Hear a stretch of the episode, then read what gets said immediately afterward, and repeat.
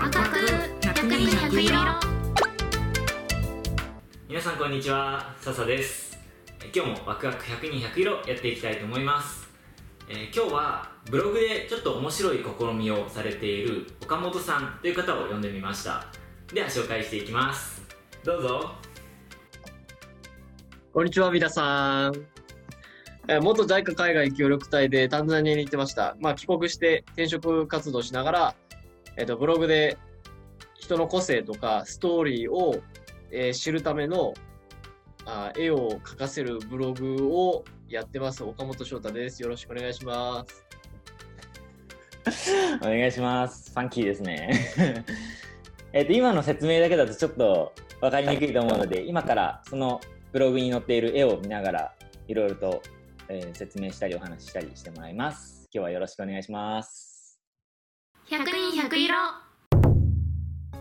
じゃあ早速用意してもらった写真、絵を出していきたいと思います。はい。はい。まずこれだけだとちょっと見てる人がわからないので、ちょっと説明してもらってもいいですか？えっと、この絵たちは、もし自分が人間じゃなかったら何だったのかっていう絵ですね。まあ、例えば、左上の、左上？あのズボンみたいな絵がありますよね。うんうんうん。で、そのズボンみたいな絵は、まあ、ある大学生のところが描いてくれた絵で、彼がもし人間じゃなかったら、彼はズボンだったと。えー。まあ、そういう、はい、そういう、そういう絵が載ってます。まあ、左下だったら段ボール。うんうん。私が人間じゃなかったら段ボールだ。皆さん気になりませんか？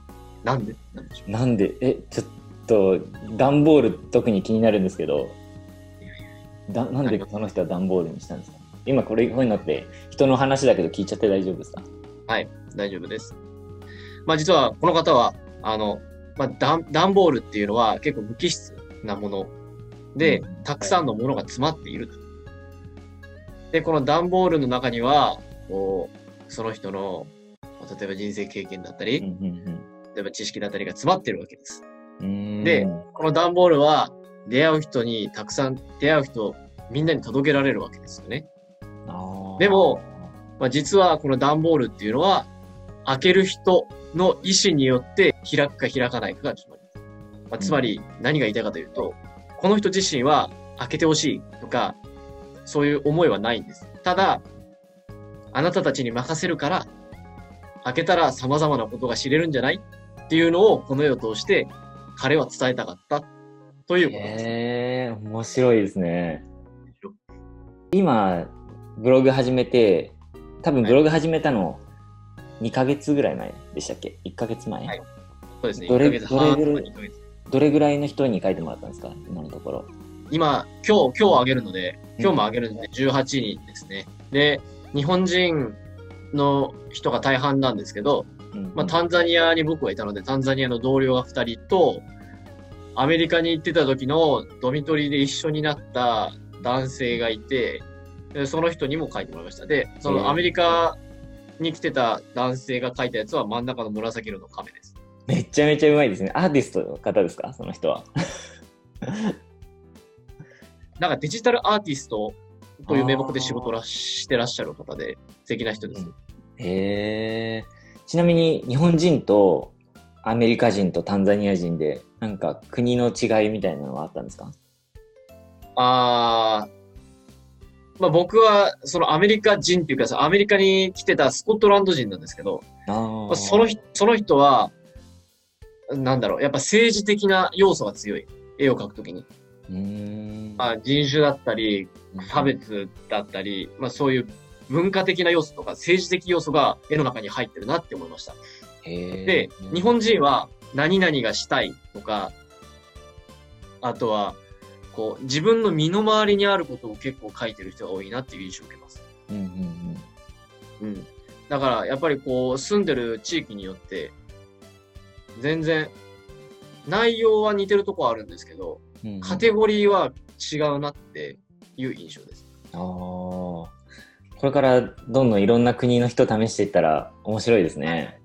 そうですね。で、僕が今ちょっと考えてるのが、これ、絵を描くことを通して、すごいいろんな人に、あの、話を聞いてたんですよね、質問。うんうんうんそしたら、その、受けてくれた人が、こう、なんだ、自分のことを喋れて楽しかったよって言ってくれる人が結構多かったので、うんこれちょっと、コーチング、コーチングとこの絵のワークを合わせて、なんか新しい分野で人の悩みとかを解決することができないかなって今日思いました。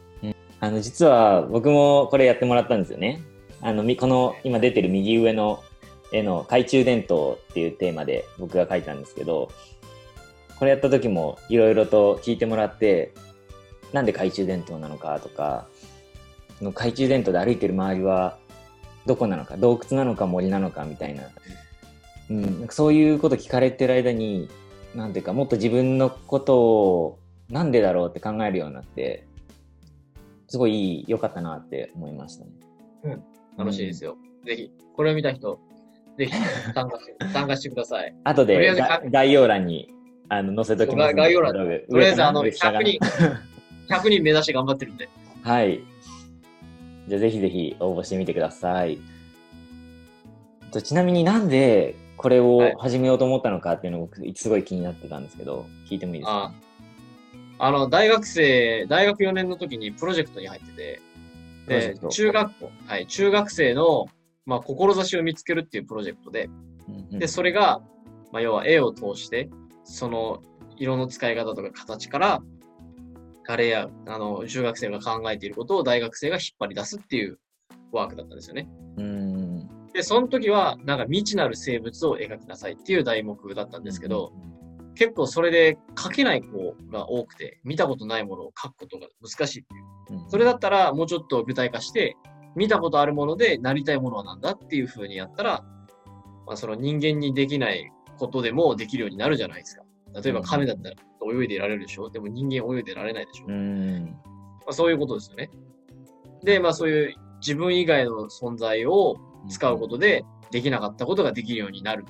そこから、じゃあどういうことをしていきたいのかっていうのを掘り下げるために、この絵の取り組みを始めました。なるほど。で、これ、岡本さんのオリジナルのうん活動なんですかね？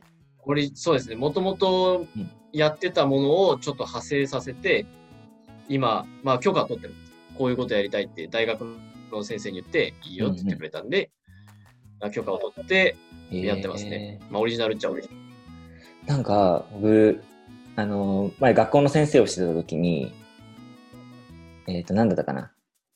例えば、学校に来れなくなっちゃったとか、いじめに遭ってるとかで、で心の中にモヤモヤを抱えてる子供に、それをむ虫に例えて、その虫を一緒にやっつけようみたいな、え？そういう、わかります？だから、自分の嫌いなところ、苦手なところとか、はいはいはいはい。環境に合わないだったらその環境が虫だったりもするんですけどその虫に名前をつけてでそれをなるほど一。緒に先生と一緒に倒していこうっていうようなことをしてる先生がいてすごい面白い面白いなーなんて思ったんですけどやっぱ絵を通して、その言葉にできないことをうん形にするっていうのはとても子供たちにとっては大切なことだと。うんうんうん文字に言葉にできなかったり表現できないことも絵だと表現できたりしますもんね。で、まあ大人だったらそこにストーリーが入ってるんで、うん楽しいなってやってる側は。なるほど。